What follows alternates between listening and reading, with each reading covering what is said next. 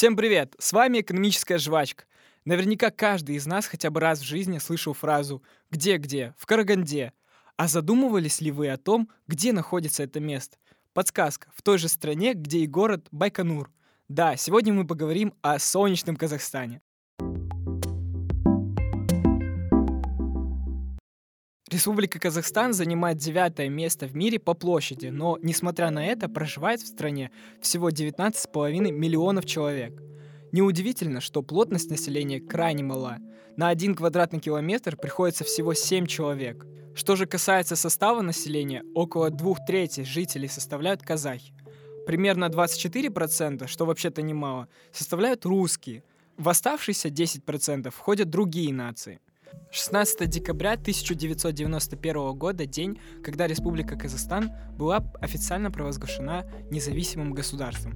Как и любой постсоветской стране, ей было нелегко восстанавливать экономику, но богатые ресурсы, о которых подробнее будет сказано позже, помогли уже к 2006 году генерировать 60% ВВП Средней Азии.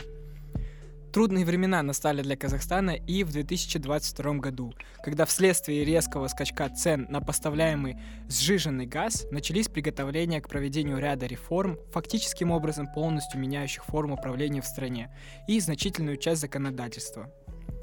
Что ж, в общих чертах государства рассмотрели, об истории поговорили, пора бы и в экономику углубиться. По данным Всемирного банка, в рейтинге стран по ВВП Казахстан занимает 41 место. На 2021 год ВВП страны составил порядка 543 миллиардов долларов, что, между прочим, конкурирует с такими государствами, как Швеция, Сингапур, Ирландия и Австрия – но что же повлияло на такие высокие показатели?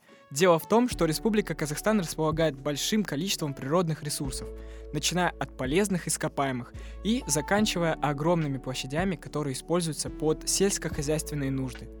Эта страна имеет огромный промышленный потенциал. Более того, именно в Казахстане мы с вами можем наблюдать работающую рыночную экономику.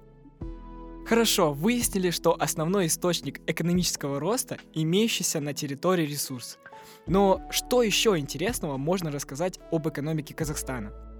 Государственная валюта – тенге.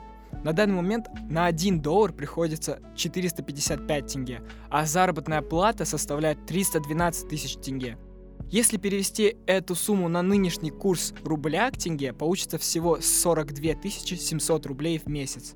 Как-то очень немного по мировым меркам. А что можно купить на эту сумму в Казахстане? Давайте пройдемся по средней стоимости некоторых часто покупаемых товаров. Батон хлеба вы сможете купить в среднем за 90 тенге, 12 рублей. Килограмм яблок обойдется примерно в 490 тенге, это 65 рублей. А молоко всего за 342 тенге, это всего лишь 45 рублей. Что насчет коммунальных услуг?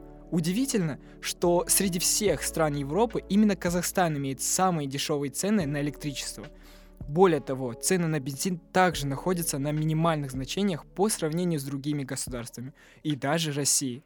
Все это приводит к выводу, что жителям Казахстана выгодно жить в своей стране при заданных ценах и заработной плате. Раз уж мы говорим о курсе валюты Казахстана, отдельное внимание нужно уделить и экспорту. Если вы считали, что весь экспорт России держится на нефти, то точно никогда бы не подумали, что 50% экспорта нашего ближайшего соседа сосредоточено на сырой нефти.